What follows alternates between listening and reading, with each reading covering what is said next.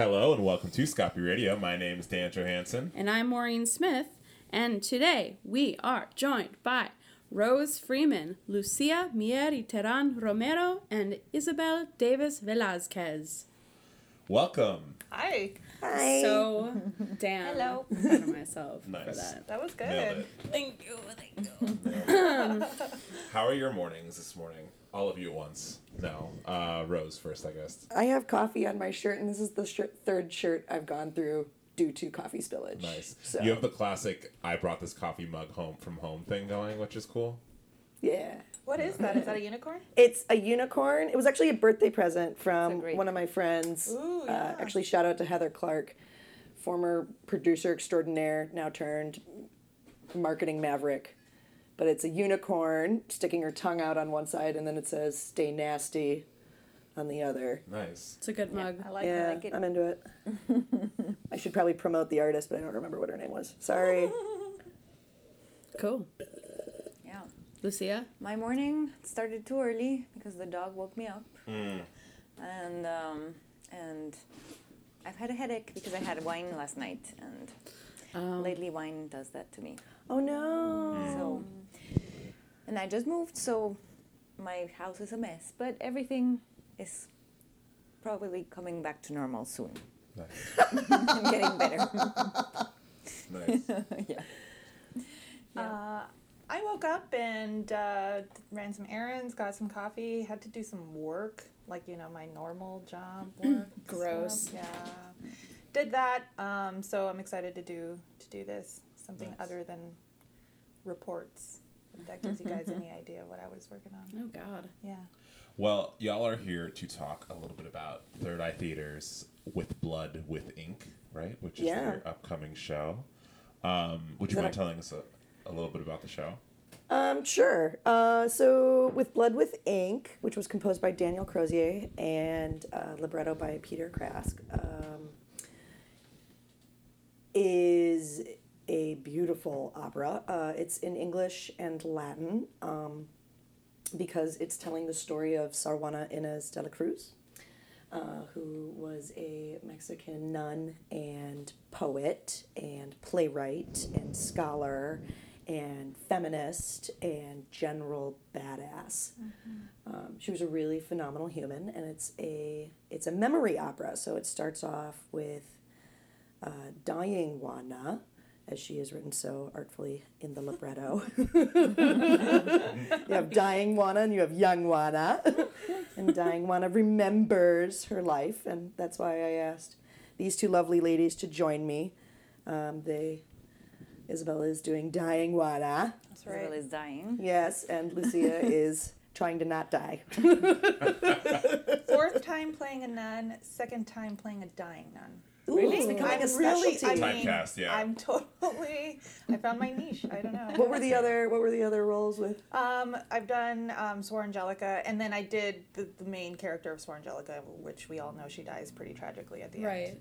Um, and her tra- her di- her death scene lasts about twenty minutes. Right. This one lasts the entire hour and a half.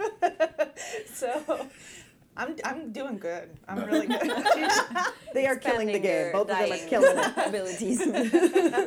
what do you? Oh, sorry. Go And then ahead. was the other one in Carmelites or something? Well, I did. Um, I did um, the the the glutinous nun in Sor Angelica. That was like my first opera role ever. It was you know 18 years old, first opera I've ever been cast in, and I was the glutinous nun in uh, in Sor in Sor um, Angelica, which is like, you know, she's the one who gets shit for wanting bread and salt and butter, and um, that was fun. And then, yeah, uh, Sor Angelica. yeah. It's been good. A lot of I'm really good at it. I We've been trying to figure out what's going on with the cats because, like, I They're th- I'm pretty sure it has to do with the weather change, which, like, also it's cooler. How do you all feel about the weather? The Perfect. cha- yeah, I'm glad it's cooler. Yeah. that's like why I moved because you're from the south too, right? And Yeah, I'm from the Southwest. I Yeah. I grew up um, at the border town of El Paso, Texas. Shout out to 915. Um, I was born and raised there, um, and it is called the Sun City because out of 365 days of the year, it's probably hot and sunny 340 days of the year. Like I would die. It's hot. Yeah. Yeah, no. It is hot. Yeah. I mean, it doesn't get as hot as um, you know, Air, uh, Tucson and Las Vegas can sometimes get hotter, and I think it's just because it's more people, more buildings, more Right. energy. More cement. Um, uh, right in El Paso, it's it's a whole lot of Chihuahuan desert, which Mm. is uh, something that I I love. I've always loved the desert and the mountains there. Um, so yeah, I I'm actually really happy to do this opera because it reminds me of my of my roots and of my heritage and um, I've been thinking about my hometown a lot because of this opera because of the people and the experiences and yeah I, I wish that uh, El Paso Opera would would get on it and, and do something like this because I think they'd get a, a great turnout great audience I need to talk to somebody about that Yeah. El Paso, yeah, Yeah. absolutely. yeah Maybe we'll just drag it there. Yeah. dying one on Don't the road don't freak out, Rena. Don't freak out. Rena's the Rena Ahmed is the artistic director of the company, and mm-hmm. I spend most of my life terrorizing her with some grandiose scheme that I have no plan on execution. She's very kind and not frowning Know- me. knowing you now, that's very easy to picture somehow. Yeah, yeah, yeah. Rena we've been talking we're we're actually going to take the entire cast down to El Paso Nice. we gotta fund that. Yeah. figure it out. I like a like a two city stop, like a two stop tour. Chicago and El Paso. Yeah. what else do you need Right. Yeah. yeah. Um, so, um, I guess I'm wondering um, what led Third Eye to choose this opera in particular? Like, what about it resonated with this company? Trump. Trump? Yeah, yeah. I mean, the, the, it's one thing that Third Eye is very careful about is making sure that we are consistently doing work that's that's engaging social discussion and advocating for social change, um, and what we, you know, getting people to start talking about what is the right thing to do within our society. Um, and there's been some really horrifying racism in our dialogue right now um, about all sorts of elements. And I think among white culture, if that can be a thing, because No, it's, absolutely, yeah. but you also like let's recognize that whiteness is made up, right? Yeah. Like that's a made up phrase, so we can other other people, right? And I use other as a capital O. Um, and we were debating between this one and an opera about um, disabilities because that's another thing that I think has really hit the market. And we, we settled on on with blood with ink because there's I think a, a there's this tendency to when you have otherness to uh, minimize the contributions of the otherness. You know, we'll we'll we'll talk about um, like George Washington Carver is kind of my glaring example where the guy freaking invented peanut butter, which we all eat, right? But we kind of talk about him as like the black guy that invented peanut butter. Like Yeah, why? How quirky. Yeah, we like to kind of minimize things or like isolate them in these mm-hmm. categories, and it's horrifying to me. Like Sor Juana Inez de la Cruz was an amazing human who invented transcendentalism, right? And and really changed how things work. And she was also Mexican, right? Yeah. And and celebrated, and we wanted to bring that in. Um, another thing, for me personally, um, is the tendency toward for opera to whitewash and, and white cast things and that was something i we as a company worked very hard to not do as much right i don't know if we were we do have some um, non-latinx members of the cast but we really wanted to have Sor Juana's story told not by white people exclusively. I think that was Well, and this gave us that opportunity to have that casting so it wasn't an all-white cast. Yeah, and I remember when, you know, casting was still happening for the show, and uh, a girl I worked with, who is um, Tejana, and she she came up to me. She was like, "Hey, You're uh her name her name is Nat. She came up to me and she was like, "Hey, you're an opera singer. Do you know any Latinx um, opera singers? A friend of mine is doing a project." And I was like, "Oh yeah, I know a couple." And then I got a message from you, Rose, being like, "So I hear you would know some Latinx opera singers." And I was like, "Oh, I'm sorry. No, we know the same ones." My dumb white ass was going under every rock I could find. I was like, where is everybody? And then these beautiful ladies showed up and sang more beautifully than anyone else in the room anyway. Like, put them in the show. no one wanted to be in that casting room with me. It was ugly.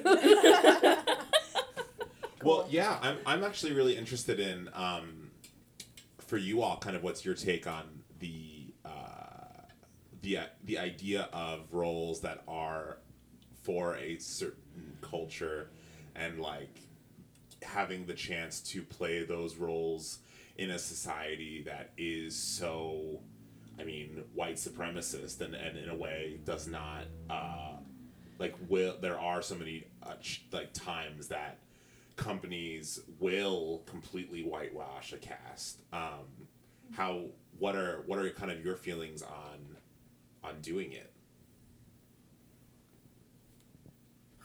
You go first. Well, um, so polite. I, I, I first want to kind of give a shout out to Chicago because I haven't experienced anything like that living in the city, and I know that we are one of the the bubble urban areas, which I think is anyway. But um, I have always been an opera singer. I've uh, I mean not you know since I was like eighteen, um, started singing opera, and um, you know, and I grew up in a border town, and most of our casts were Hispanic, but not because we tried. It was because we lived in a border town, and that's who we had, and and we all worked great, and we were able to transform Gianni Schicchi or, you know, do Susanna or do things like that with you know with these you know right with people that were not white. So that to me wasn't really a thing until after I got out of El Paso and I started performing with other people, with other companies. Um, but I've never felt that from the opera world. Um, because I've, you know, I've got to play Susanna, who, which, you know, she's she's a white girl from the Appalachians, you know, but I was given the chance to do that, and so, I I don't want to say that opera is trying to whitewash, but we we definitely need to work on being inclusive. Um, and I think that this is a great opportunity to do that. Um, bring some people who wouldn't or- ordinarily go to an opera, you know. Um, uh, people who I talk to about this character, especially Hispanic people, um, are drawn to this character because so rarely do we get to hear of Mexican or Latinx excellence, um, and especially during this time where it kind of seems like everyone's. I don't. I. I'm. I'm. I'm tired of minorities playing the victim, and I think we are. We. You know. We're. We're tired of that. I don't. And, Yeah. and I think that it's. It's good to show that we are able to do so much more than just complain about the fact that we aren't yeah. that we're going through this thing with Trump. And and also you know with you saying that we started this the idea of doing this opera came out of Trump. And you know those famous words where he used you know and he called Hillary Clinton a nasty woman rather than shun that we've kind of taken ownership of that. And I feel like Sor Juana Inez de la Cruz was like the original nasty woman, you know. Yeah. She totally stuck it to the man, knowing she was sticking it to the man, knowing that it was it was going to get her in trouble. She couldn't help it because she was a human being with thoughts and emotions, and and by God, she was going to express it. You know. Yeah. I like that. What's one of the final lines? Is, I am the worst woman in the world. Yeah. Mm-hmm. Yeah, there's been a debate, I think, in the in the staging of like how serious is she on those lines, right? Yeah. Like, Yeah, Is she being sarcastic, or does she genuinely think that you know? yeah. Mm-hmm. Mm-hmm. Is she a nasty wo- like? Is it a nasty woman line? I Yeah. agree. Yeah. Totally get that. where Where are you headspace wise on that line? I you know the cool thing about her is that she's so smart and I am not that smart, you know? So like Well, I could never imagine what it I mean, you read her works and you think to yourself, "Oh my god, this woman is a genius." I couldn't ever imagine what it would be like to think like that, especially during the time that she she lived in. And so I go back the cool thing about this character is that I don't know, you know. I I go back and forth. Was she being sarcastic? Was she was she being serious? maybe both, hmm. maybe neither. May I, you know what I mean? And she's never the same to me. She's so dynamic that it's fun to play her because you don't always know what she what what Mm. she was thinking, what she mm. meant, what she. It's you know. really hard to imagine to transport oneself to those times, right? Mm-hmm. And actually know what she really meant. But I like to think that she's making being sarcastic and doing a comment about it. She knows she's not the worst woman in the world. She's the worst woman in the world at that moment of time and where she is, but because that's how society calls her, right? Mm. But Yeah. yeah. Uh, but yeah, I guess we'll never Well, know. she's also quoted of, of being guilty of being a woman in a man's world. Yeah. Yeah, I had a, had a long talk with the librettist, um, and he was very careful to be like, we can't make the male characters of this opera villains. They are a product of their society. Exactly. Um, and I think that's actually really important. And at first I was like, no, these guys are villains. Um, but they're not, right? They are the, the society at large is the villain, right? This is a this is Yeah, a they woman think they're versus doing society God's work. opera. Mm-hmm. Yeah, mm-hmm. they're doing God's They, work. do, they genuinely think that that you know this is this is God's work. This is coming straight from the from Spain from the king and queen who have implemented their Catholicism, their fascism. Excuse me. You know, I, No, I yeah. don't want to offend anybody. No, because I also have. that's great. I also have. I, I mean, as a Mexican person, we all know that Mexican comes from the mestizo, which is a product of Spanish and indigenous uh, people, and I'm proud of that. Um, so I don't want to villainize those people because they, they, you know, they were bishops, they were priests, they were doing God's work, and now we can look back and we've seen some, some of those things change, obviously, but I don't think they were trying to. I don't know. I mean, again, it's hard to take yourself back there.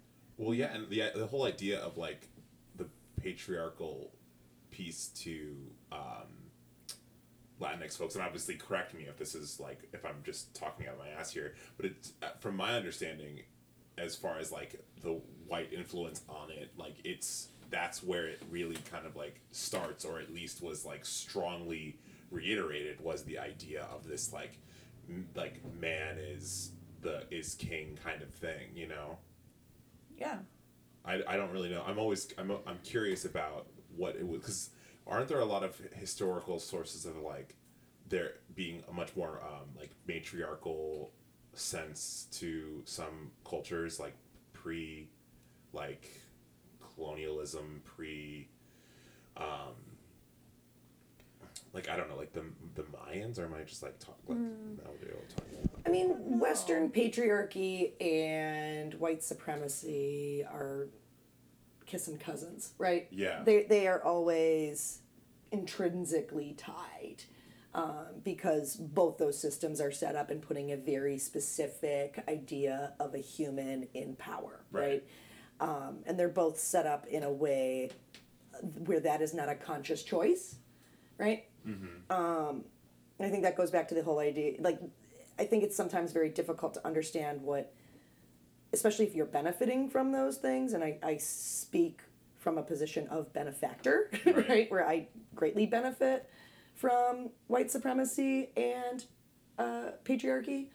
Um, where you know you're like, oh Rose, you're a lady. How do you do that? No, I'm I'm also butch, right? So sometimes I am taken more seriously in a room, um, in a very weird way. Like, hmm. yeah, it's scary hadn't thought about that. right? Mm-hmm. Like, yeah, it's scarier for me when I go into a bathroom at a fancy restaurant, but when I'm sitting in a boardroom, I'm taken very, very seriously because I, I, I talk like a man Yeah. and I look like a man. Unapologetically mm-hmm. giving your opinions Yep. and your your stance and exactly. Mm-hmm. And, and we've gotten far enough where I can actually ride that wave. sure. Um, but I still think that they're incredibly tied, and it's it's not something that you think about, right? Right. Because that's how int- that's how deep it goes. Yeah. And things like even like politically it's super interesting to me looking at like colonial imperialism and how like there have been things proven now that like American politics have info like like uh, involved itself in the kind of governments that we allow post-revolutionary like Central American and South American countries to like implement. Like we very much want to have every country that we have a deep like have an allyship with or whatever to be like little Americas and and that's super an interesting thought to me. I don't really know where I'm going. Europe continued to colonialize or colonize Africa, right? You know, it's, it goes back to the Monroe Doctrine, right? Mhm. Yeah. we're gonna go ahead and we're gonna take over South America because, like, all these brown people, they don't know what they're Right, doing with right. themselves. And I say that very sarcastically. save them. I'm sorry. We have to save them. Yeah, Right. exactly. Introduced like American capitalism to. Yeah. Anyway, Yeah. sorry. Yeah. Um, Well, there was, was it you and I, Lucia, that were talking about the Franciscans? Yeah. Yeah. Can you talk a little bit about that? Well, the Franciscans, when um, were uh, missionaries, that when they came to America, they America meaning the continent, not the country. um, they had a very interesting vision of what they were doing. They were, yes, they were saving souls, right? But um, at the same time, they had they had the interest of um, having the two, the different cultures blend and and that to become something new. They weren't trying to colonize and and kill everybody. So they they there's tons of documents and uh, of how they were trying to understand the languages and and they had translators and they were trying to make um, have have Nahuatl be the, the language that everybody spoke, uh-huh, including the Spanish people and um, so yeah, it was not a genocide as a lot of people think. Uh, of course, a lot of people died. Um, illnesses that, that the Spanish brought to this continent had a lot to do with with that. Um, but yeah, it was more the the Spanish had more the idea of saving, no, uh, which is um, so they did benefit a lot from the native peoples, but but the the idea was not to finish them, no. It was a whoopsie genocide. Yep. Yeah. Mm-hmm. Yeah, and they actually, for example, the um, they actually treated pretty well the, the, the nobles of, of the Aztecs, for example, Moctezuma's uh, family. They're still around. I know a couple of them who are incredible people, and they they work for the native So you're people. you're from Mexico City. I'm from Mexico City. Yeah, yeah, the huge city. I've heard there's a huge art scene there. Yeah, there's a huge everything. Yeah. Right. right. everything is. Mexico Something like City's 10 million people or something. Right? No, 22. It's 22 million? Yeah. yeah. No, it's Yeah. it's sadly overlooked as like a major city that people should like visit and I don't know. Well, this is what I'm talking about. Yeah. About this whole idea of white supremacy, right? Right. And that we like like it doesn't even like I had no idea that it was that big. Mm-hmm. Right? Because like we've been fed this horseshit narrative. that America's that- the best. And yeah. Right? that- No, it's The best country right? in the world. Exactly. Well, when, well, and then whenever whenever anybody supposes differently, like we've had conversations with I you know various family members on both of our sides of, our, mm-hmm. of the family that basically will will slightly suggest that America has some stuff that needs a fixin' and rooms for improvement. yeah and and they're like and they're like whoa whoa whoa are you saying that america is not the best country in the world and we're like wow. we're why like is that the li- why is that the line that this conversation has to Yeah. yeah like i'm not even talking about that although probably not and like if and i- if we even suggest that america is not the best country in the world they're like well then why are you living here Yeah. like why are you here then like uh, you know Well, it's it's that defensiveness right? It's, it's Mm. Right. like when you hang out with an alcoholic, you're like, well, maybe you want to cut down. Well, why are you even in my house? It's like, Yeah. okay, you need to cut down. yes, I am Yeah. comparing the United States of America to an alcoholic. and It's- it's a good it's Your a good drunk uncle. similarity yeah, it's your drunk Very uncle. Well, Yeah. I, I think it's super interesting, um, especially in the political time that we're in right now, like post like the NFL starting back up, like that, all that, just where we're kind of really getting down to the. I mean, I never thought that I'd have to like. Because like I never really cared about the NFL before, and so now I'm like, uh, do I like the NFL? Do I not like the NFL? Because like everybody's just like, there's just like this internal schism Oh between gosh. people that are in, that are like really into The NFL. the, only NFL. reason why that happened, though, I- I'm sorry. You know, yeah, say it. I'm say gonna it, say I'm say gonna it. show my crazy real quick. No. It's because we all oh gosh. The NFL is owned by lots of really rich white cisgender males Yup. Yep. Keep going. who voted for Trump in the first place. Right. Yeah, yeah, yeah. And now, all of a sudden, we're having to have this bullshit conversation. And it just so happens to be about the NFL of all things. Yeah.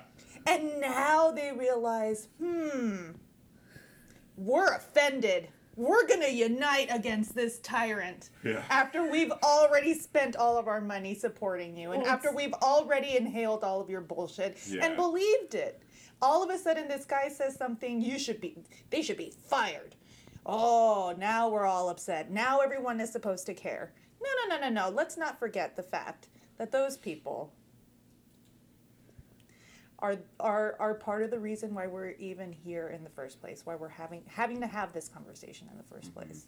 I'm so sick of it. No, it's a weird line in that. And And, and what we're debating about are, I mean, we've taken the conversation where, like, literally this was a Black Lives Matter issue, Yeah. right? Where, like, we should maybe mm-hmm. stop shooting black people on the street, black and brown people. Go fig- go figure. Right? And what we're debating about are wealthy white owners that pay black people to work on a field and then we're telling them they should feel grateful for the opportunity to work on the field. Mm-hmm. Mm-hmm. Like racism is so tied within this country that we start having a discussion about racism and it immediately escalates to a discussion about whether or not America is great. Mm-hmm. Right? It's it's it's a twofold issue of that hypersensitivity of the greatness of America and how dare we we comment on that. And also just it's it's not wanting to admit just how racist this country is and how much work we still need to do to clean our own wounds on this issue. Absolutely. Yeah. And uh, I so I want to transition, uh, not transition, but I want to preface what I'm gonna say next, very related to what we're talking about, by saying that I, I'm curious. Ultimately, I'm curious about as we talk about all the things that are happening currently politically, as artists and as people that are working on a very potentially like a work that it that these themes can resonate so truly i'm curious kind of how that affects you. But i, I know and i know that um, specifically the thing that i'm thinking of now um, is one that i think relates to that question really well which is uh, right out of the nfl we're coming into all of these hurricane relief kind of conversations. And it's um it's especially hard. I mean like trump just tweeted some more racist stupid shit this morning. And it's like I first off, I, I can't imagine what it's like to be a person of that culture, to be a person of that culture, um, living far away from it. So you don't, you're like, uh, what's the word? Are you for? talking about Mexico City or Puerto Rico? I mean, Or. Florida? Yeah. or Houston? Or, yeah, seriously. And I mean, to some extent, I mean, the, when the right is kind of blurring these lines of what that is, like the, the like Trump doesn't care if it's if a person's from Mexico, like he's just looking at the whole thing and it's like those are brown people that they asked this upon themselves or something. Like that's like his that's what his rhetoric really is. And so at a, at a certain point, it's like.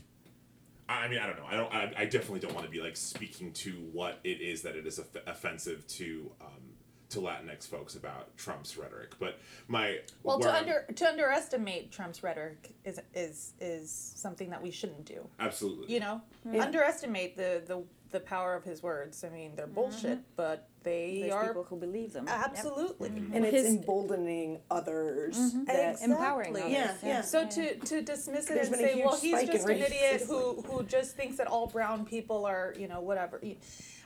You- I- I don't think so, and I don't think he thinks so, and I, you know, I, I, I don't know, I, I don't know where I'm going with this either, but no, Uh, Well, and I, I, what's what's frightening to me is that amidst all of this, you know, his hesitance to send relief to Puerto Rico and I and like sincerely wonder if he didn't know if Puerto Rico was part of the United States or not. you have to wonder. I really do. yeah, I really wonder. Oh yeah, that's kind of that is Yeah. what makes it much more. and the reason why Puerto Rico is so in debt is because we. It we was him. did that to It them. was him. Yeah. Oh yeah. Yeah. Oh yeah. Yeah, I mean it's colonialism, right? Yeah. Oh sure. Yeah.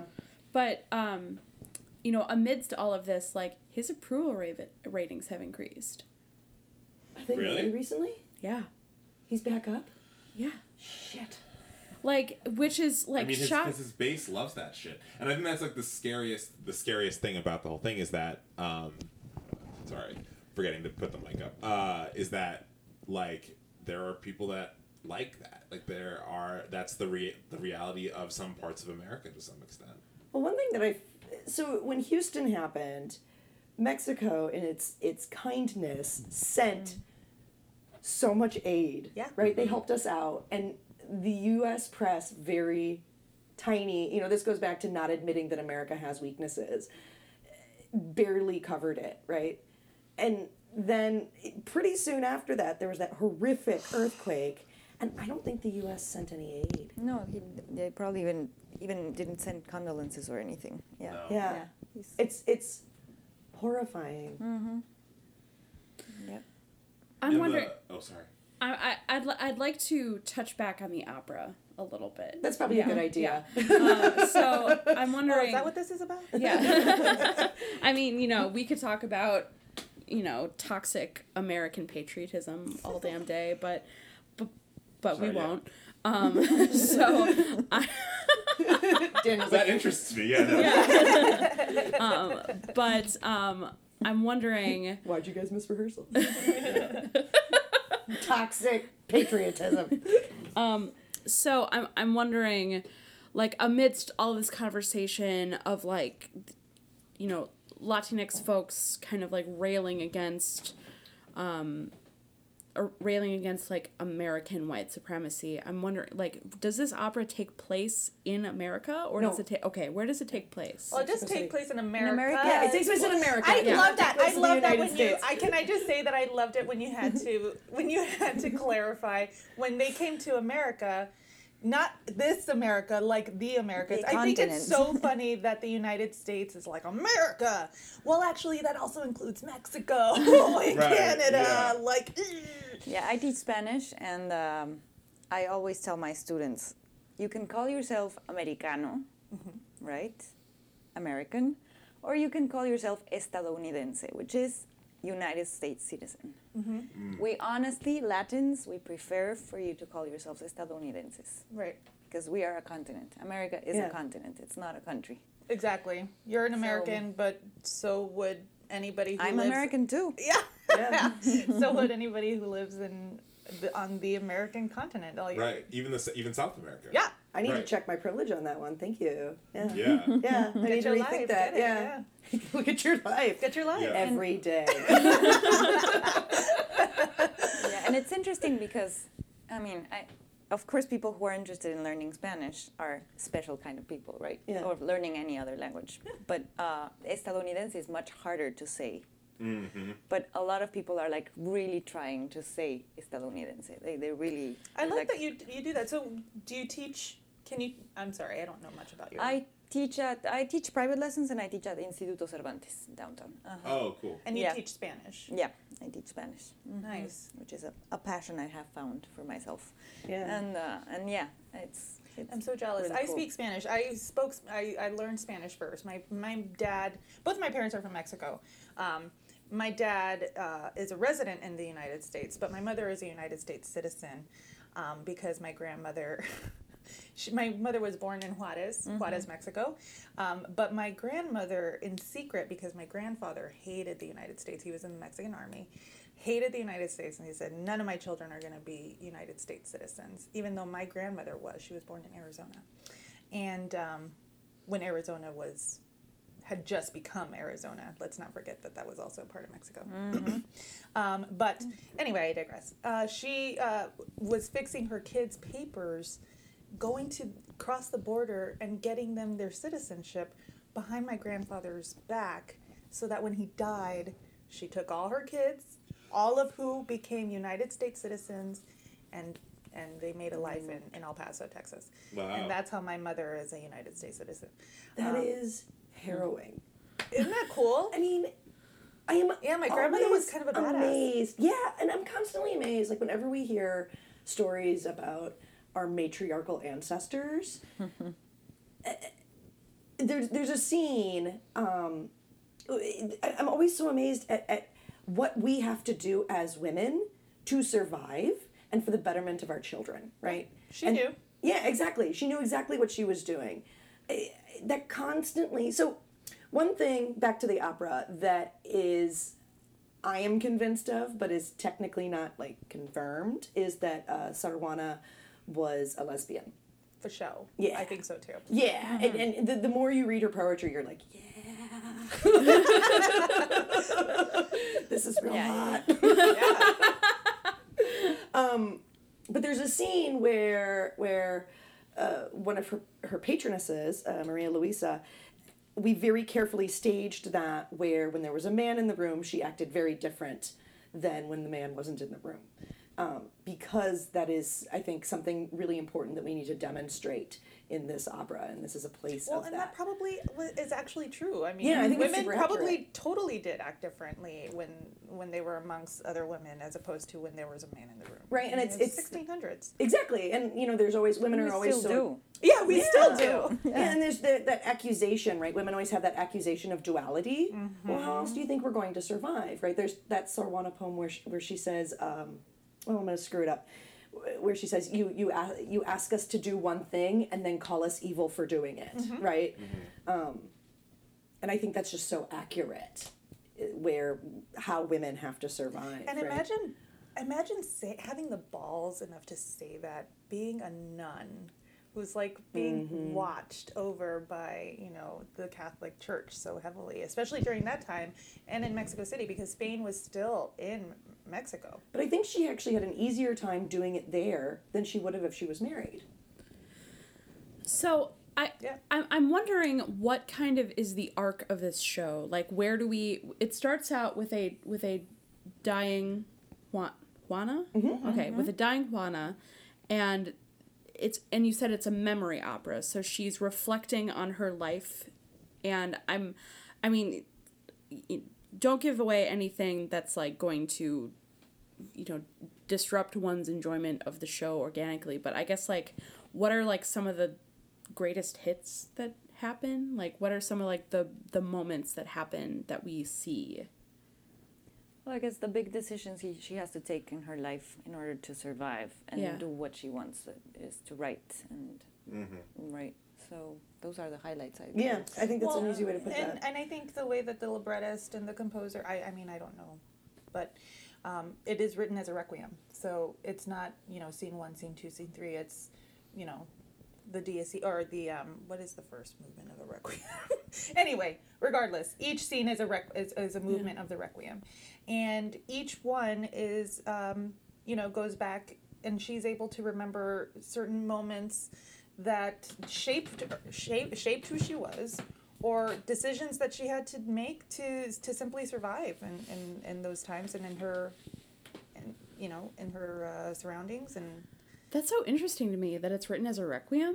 Isn't that crazy? That's I hadn't- awesome. I hadn't well i love that idea because and again i'm going to show a little bit of my crazy here but like Let it out. you know how you you know people don't you, when you're dying you know and people say you you you see your whole life flash before your eyes before you die that's kind of a common thing right um, how do we know that it la- you know it's a second maybe it feels like an, a lifetime maybe it feels like an eternity maybe it feels like 90 minutes you know what i mean like Yeah. um, I like the idea that that we don't, you know, sh- when you're dying, you don't, and you're looking back at those memories. Do you even know that they're memories? Maybe you're reliving them again. Maybe it's a whole other lifetime that you're experiencing. Mm, You know, I, and nobody can ever say because when you die, you you die. You obviously can't come back and tell your experiences. There's no reporting on the issue. We don't know for sure, but um, it's something that I, I like to think about all, all the time when I'm doing this opera. Is like, you know, is she really, you know, it could be taking place in 30 minutes. It could be taking place, you know, over an entire lifetime. It would, you just don't know. To her, it could feel like her whole lifetime. Or That's a comforting thought. That And- like you know if if you and I'm gonna go dark a moment. That if you've ever been in a room with someone who is dying, like the idea of like you're in there and you're watching them go through this, but the idea that they could be experiencing an entire other lifetime, like mm-hmm. while they're just laying there, is is a comforting thought and something that One thing we've really been exploring in the process of this show is when there's moments where it may have been very painful for young Juana, but it was a moment of great joy and pride for dying Juana. Right? Mm. When you Moment think about clarity. yeah, yeah. When when you see things in new or fresh. Yeah. One thing I always try to. I was uh, talking to Caroline Wright about this the other day, and she's like, "Whatever I'm doing in my life, I want to make sure that 16 year old me is really proud of me." Um, and I think there's something really interesting about the reverse of that as well, right? Like there's moments in my life where I like want to, you know, I want 16 year old me to show up and high five me because I know she would. She'd be really amped about what I'm doing with my life. Um, but there's other times where I want to go back to 16 year old me and be like, Boo Bear, it's gonna be okay, right? Or even when I think about those moments, I'm like, yeah, you did kick ass, Yeah. right? And I think there's something really powerful about our ability to communicate with ourselves through time Yeah. um, and what Yeah. that means. Um, and the decisions that Sor Juana made, I think that when we live now, it's very easy to look back and be like, why'd you do that? Um, but I don't see how she had other options. And I think she was actually quite cunning and quite brilliant in how she made her choices for survival. Um, and how she made her choices to write as much as she wanted, right? Uh, one of the, the really wonderful things about this libretto, and it's unfortunately a rare thing for modern opera, is that this libretto was written by an actual playwright, right? Um, and an actual playwright that came across learning about Sor Juana um, through a, his work in a monastery. He did a, a like a year long retreat in a monastery, um, and then like went from there. Right. So very much so, this story is a reflection on what we do in our lives as artists, so we can continue making our art. Um, I know for me personally, that's been something I've really been meditating on. Is how am I? What what are the sacrifices I have made in order to continue doing my art form?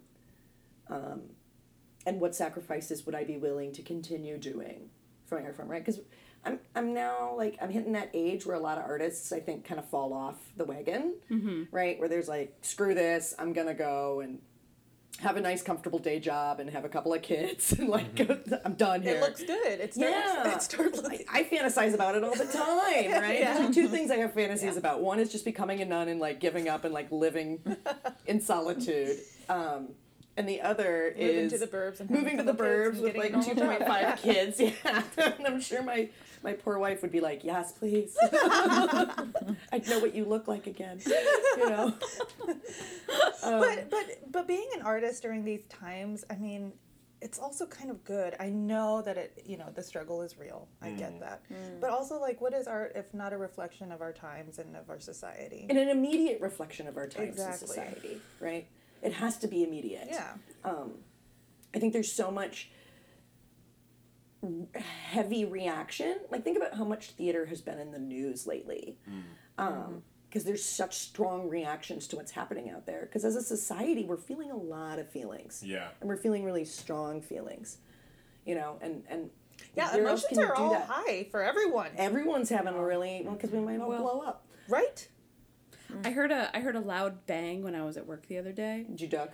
I didn't duck, but I immediately took out my phone and went to like a news site and then I realized that in the event of a bomb going off that, That likely it would not be reported on the news because who would report it?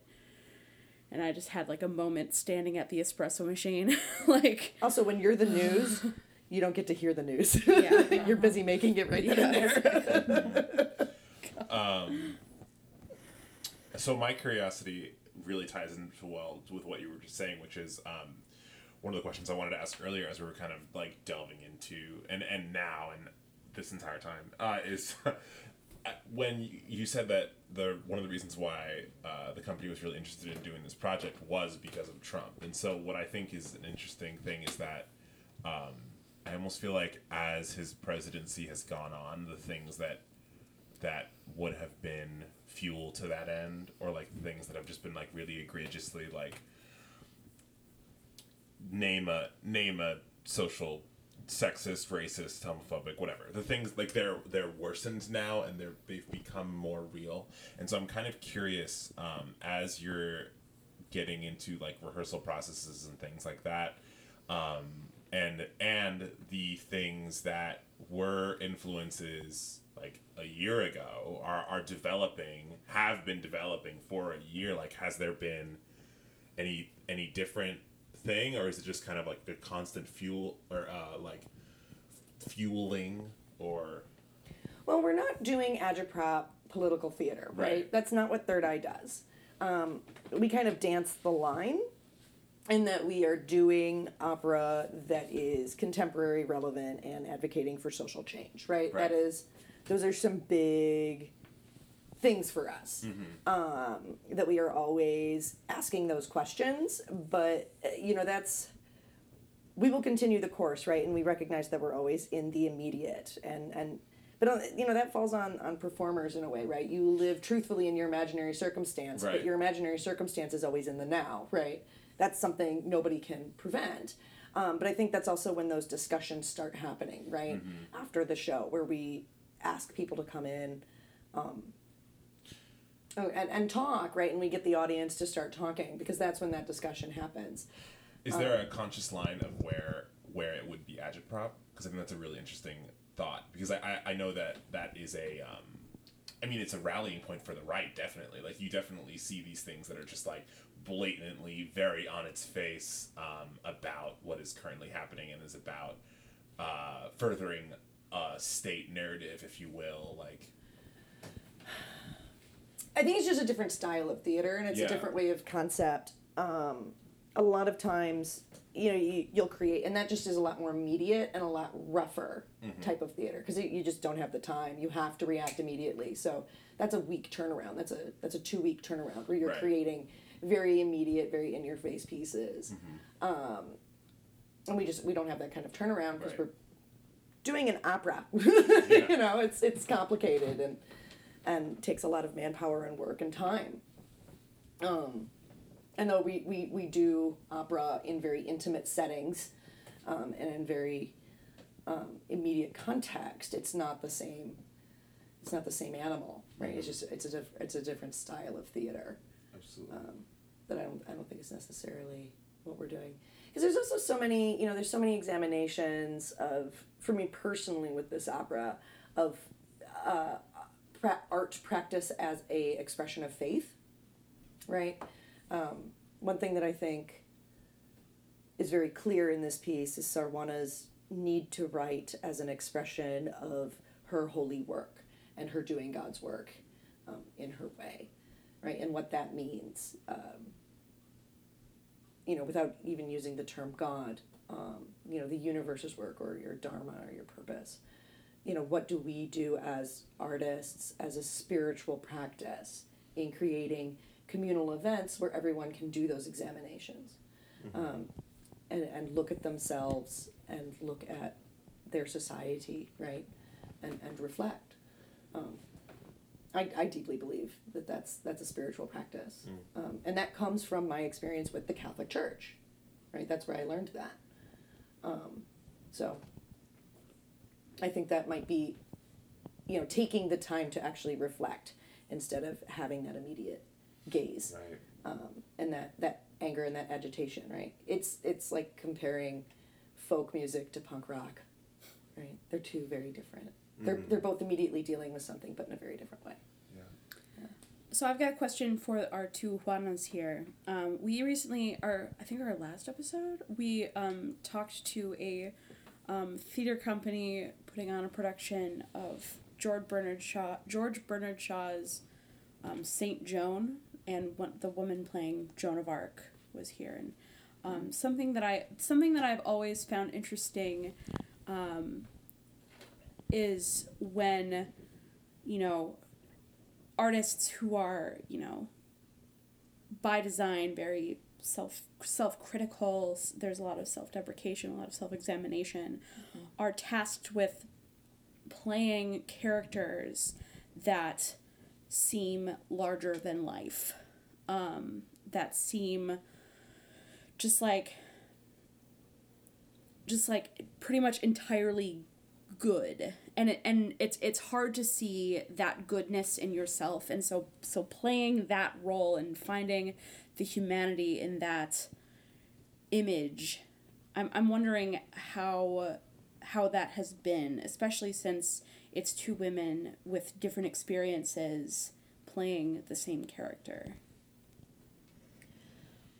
I guess I've really enjoyed finding the humanity in her because yeah, she's been. I mean, I've known about her my whole life. Of course, I learned her about her in elementary school, and um, finding her her humanity and her little moments of doubt and her little moments of what am I supposed to do now and um, yeah, that that's been finding her the plainness in her too. Um, little moments of, of being like a child, like in the very the very first uh, appearance of young Juana is is a very playful moment, and I think that's that's that has been the most fun for me. Uh, dying Juana is definitely a, a more um, sabio, uh, Yeah, she's wiser. wiser, thank you, character. Sometimes the word doesn't come. Spanglish. Yeah. girl. yeah. It's beautiful. Better than anything I got coming out of my mouth. Yeah, she's a wiser, and I think in that sense, she's she's looking back in her life and, and understanding more deeply what what she did. You know? Yeah, I've I've grappled with this with this character, and I like I said earlier, I think that she's just so fascinating. I think that, and I'm trash. Like I didn't know about her. Okay, until, first of all, I didn't know about her until until casting for With Blood with Ink was announced, um, and and I felt ashamed I- because I feel like I have to comment on that. okay, you shouldn't feel bad. I think, and I don't, I don't want to be um, offensive to anyone, but I think that the Anglo culture is very self-centered, and Yeah. everybody knows about Shakespeare. I'm Shakespeare, offended. I'm but it stays there. You know, that, like oh yeah, yeah. y- there's little, very little opening towards the, the rest of the world, except for Europe, right? But like, yeah, you speak to people here about, you know, Latin American writers, and almost nobody knows about anything else that's I had no idea.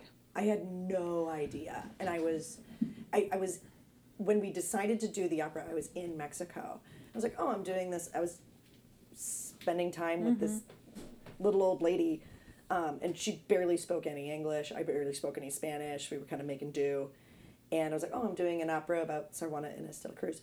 Woman got up, like had two bad knees, got up, flew up her stairs, brought back this giant translator contraption, and sat it down so we could talk about the opera. Like hmm. freaked out, and I was like, I'm in over my head. like, I immediately, yeah, I had no idea, and it is. I think you're right because she wrote beautiful plays.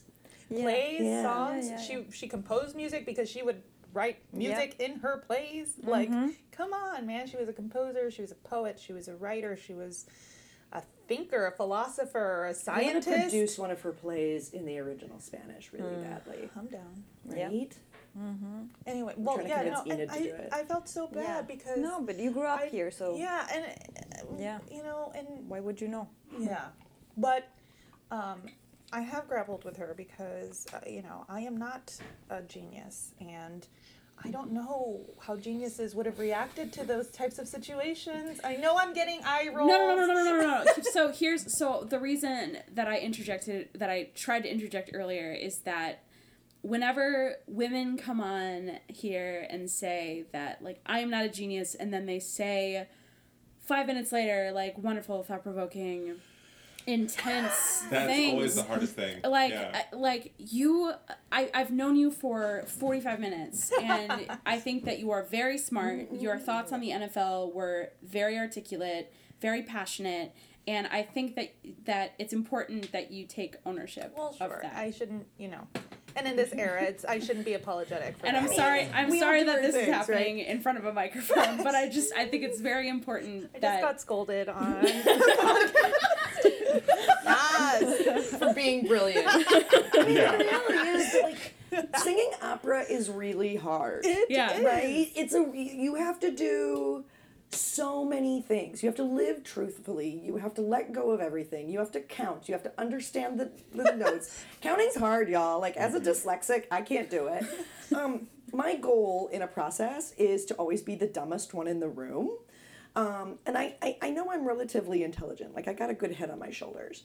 Um, but my goal is always to be the dumbest one in the room because that's how you get really great work. Because if the director's like a little bit behind, right? So they're just kind of a cheerleader. And in opera, it's a lot easier, right? Because you have to be so smart out the gate.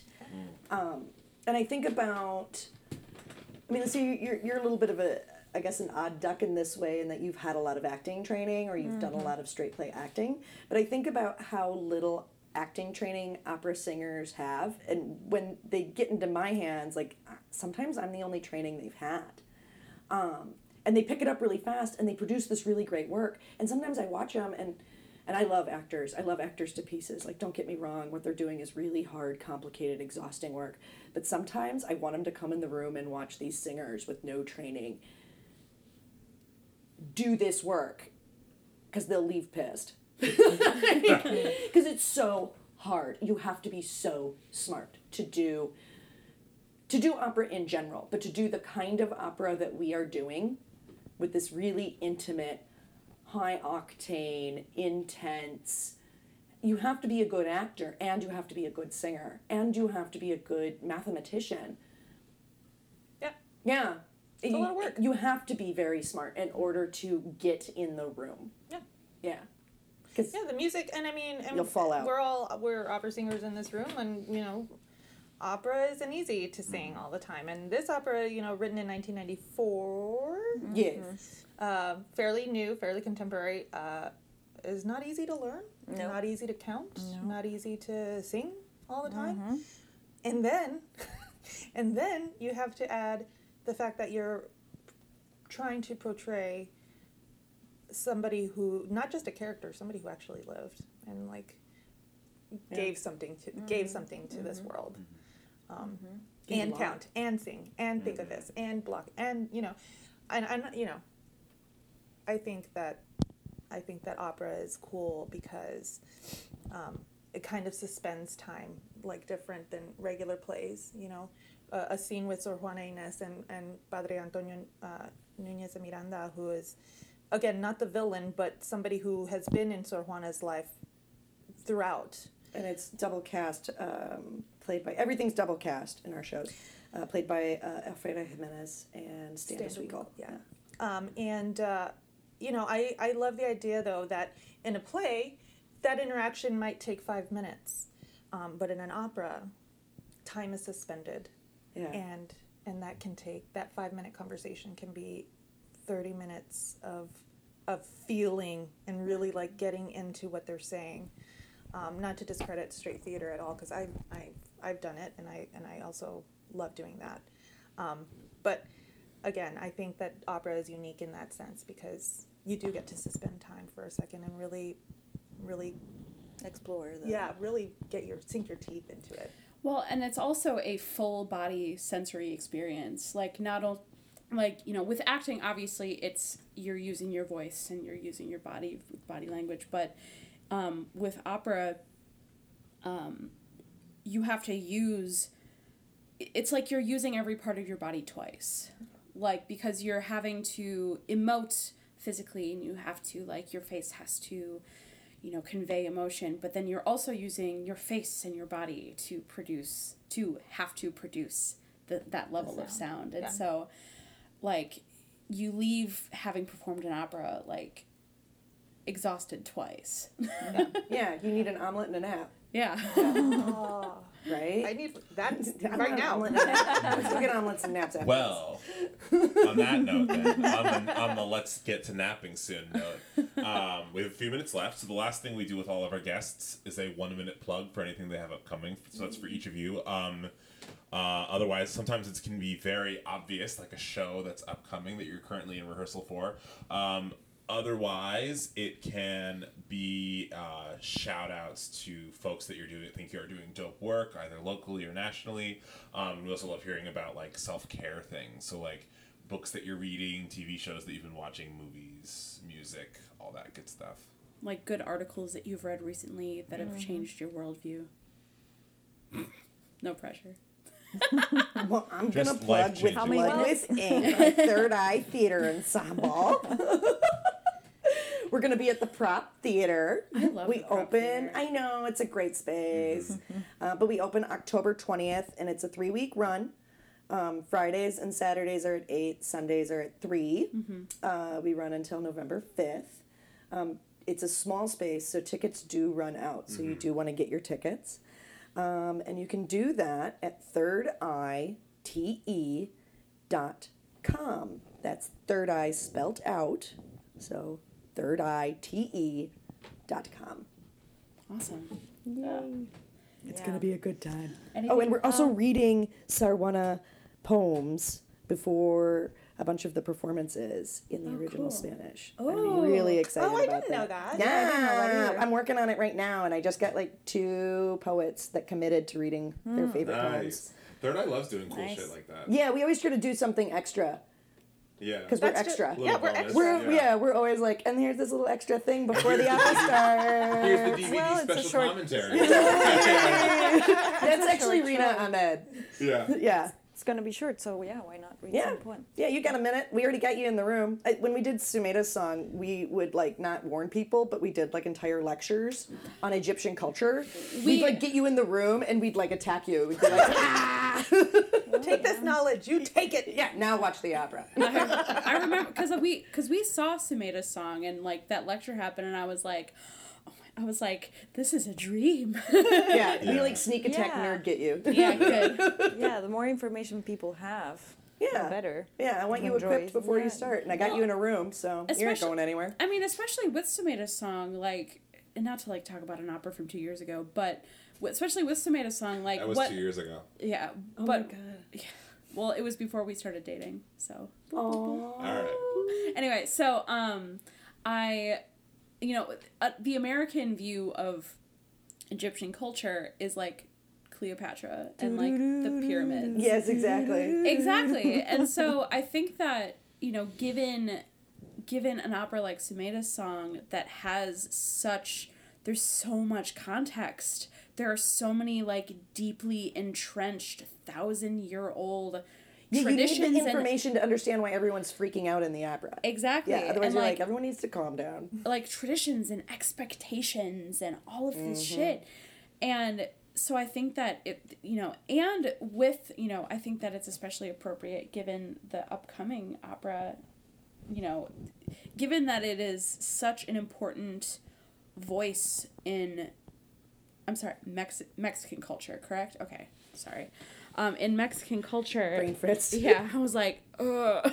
um, that, you know, it's such an important voice in Mexican culture, and it's a voice that Americans know nothing about. And honestly, she was an important voice in literary culture. Yeah. We just don't credit her for Yeah. it. Yeah, She was inventing things that we use all the time.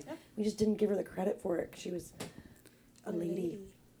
Yeah. I mean, I have to say, I mean, she is very well known in the Hispanic world. Everybody knows about her, and she is considered one of the greatest and everything. Yeah, yeah. it's just White hasn't people. crossed cultures as it should, right? Yeah. And we're gonna help change that a little Yeah. bit. Yeah.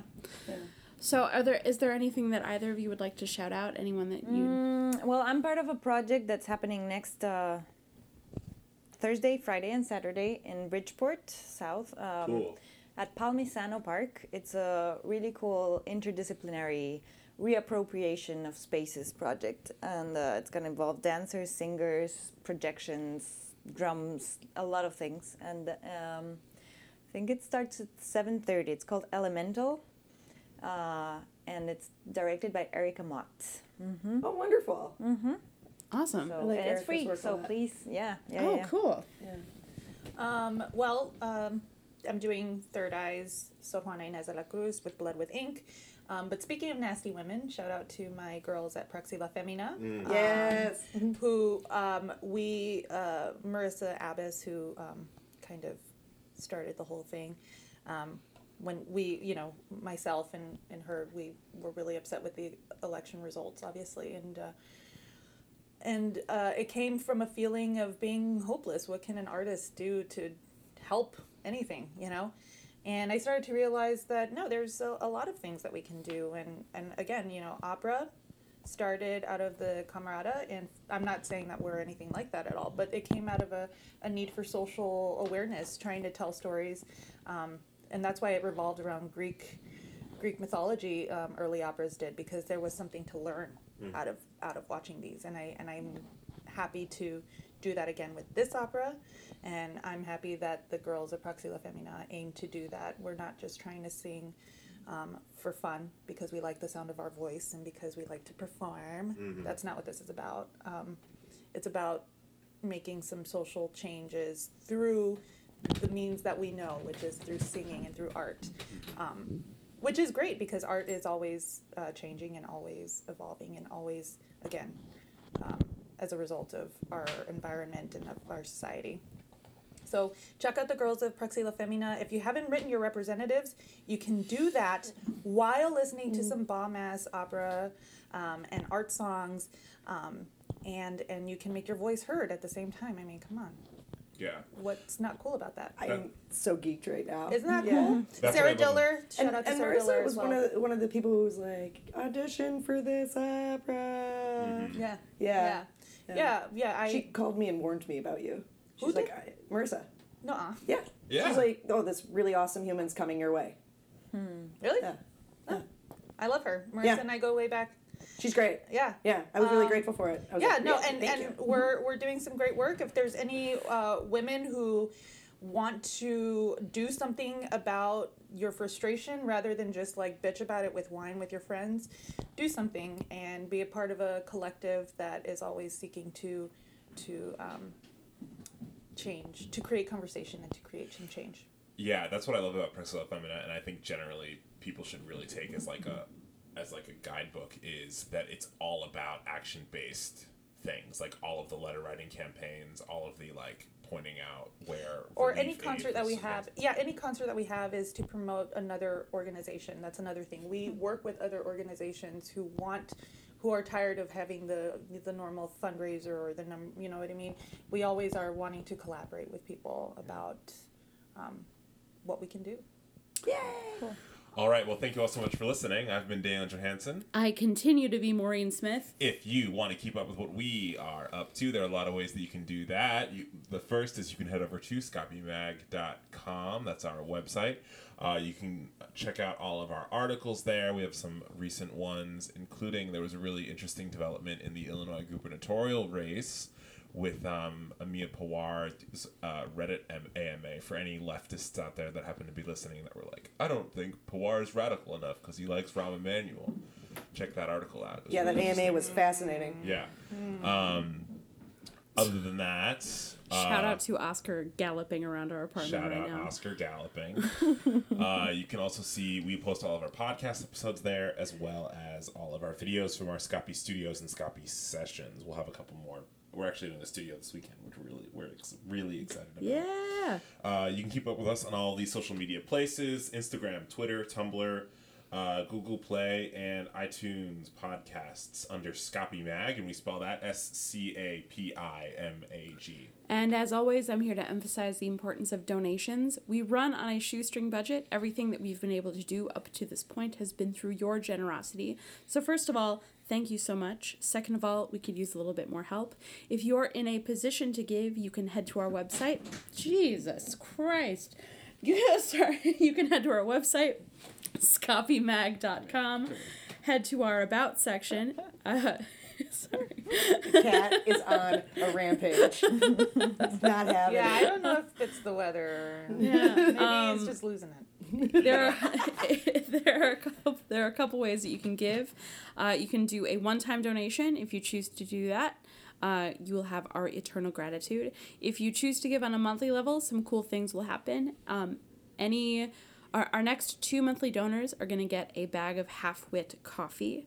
Um, and that's at any level. At ten dollars a month, you're gonna get half wit coffee and also a once a month photo shoot with Daniel Johansson In this in, space. in this space. We we are good for headshots in a pinch. Um, and at twenty five dollars a month, uh, we are creating uh, what we're calling an affiliate program, where um, we will basically list you as a as a charitable individual or organization or Yeah. business, and in exchange, we'll give you like a little sticker. Yeah, we're gonna make up little like table card type things that, that small businesses and local entities can put up to show that they support independent media, which is super important. Yeah, especially now. So, give a little, give a lot. And if you can't give, then listen, participate, and share. Cool. Thanks again so much for listening. Go out and make something. Yep.